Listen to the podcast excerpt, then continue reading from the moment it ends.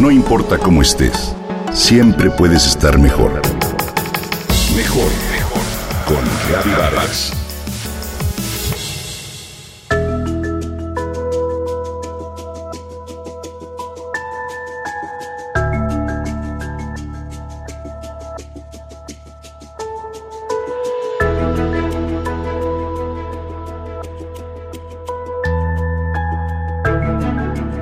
Ángela tuvo una abuela que le hacía su ropa.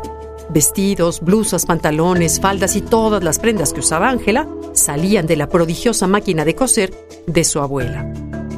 Como todas las niñas de su tiempo, la abuela de Ángela había aprendido desde pequeña a coser, a bordar, a surcir y a hacer ojales. Demostró tener talento y ya adulta y con hijos, se dedicó a realizar y a reparar la ropa de toda la familia. Su esposo, sus hermanas, sus hijos, sus sobrinos y sus nietos disfrutaron de las prendas que cosía la abuela. Ángela le pasaba dibujos, ilustraciones, recortes de revistas y la abuela se esmeraba en copiar y mejorar los modelos que su nieta deseaba. Cada prenda era una joya para la jovencita que se sentía orgullosa y las cuidaba para hacerlas durar muchos años.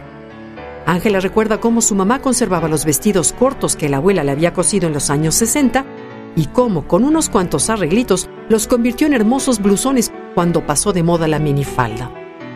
Cada miembro de la familia portaba con orgullo alguna prenda fabricada por la abuela y todos iban haciendo sus peticiones año con año.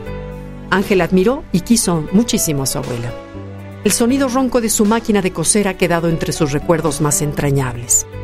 Al igual que la imagen de la abuela con la cinta métrica colgada al cuello, la solapa de la blusa prendida de alfileres y un lapicito en la oreja con el que anotaba las medidas. Después de que la abuela murió, la familia cambió por completo su relación con la ropa. Comenzaron a adquirirle en los grandes almacenes y poco a poco perdieron esa mística tan particular que habían tenido al vestirse con atuendos especialmente diseñados para ellos con amor y paciencia. Ángela reflexionaba sobre esto hace unos días, cuando vio, junto con su hija, el documental The True Cost, el verdadero costo del cineasta norteamericano Andrew Morgan. Es una película de 2015 en la que se denuncian los efectos nocivos de la industria del vestido, basada en el consumo desmedido e inconsciente de prendas de moda de bajo precio. El documental muestra la deshumanización y los contrastes por la masificación de esta actividad.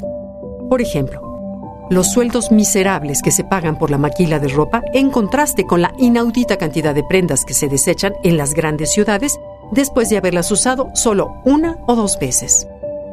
Los efectos contaminantes de este círculo nocivo son enormes.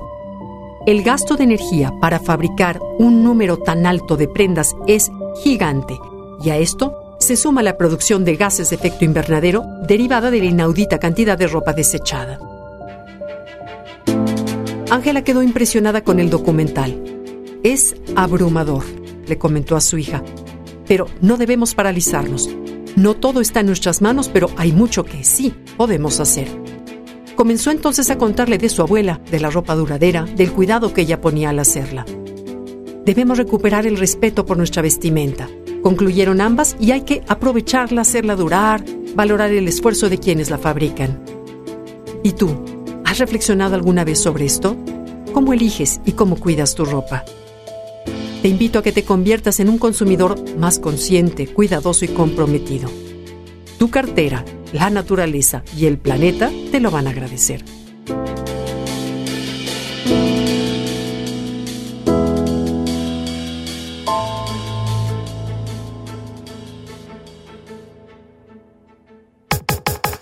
Comenta y comparte a través de Twitter.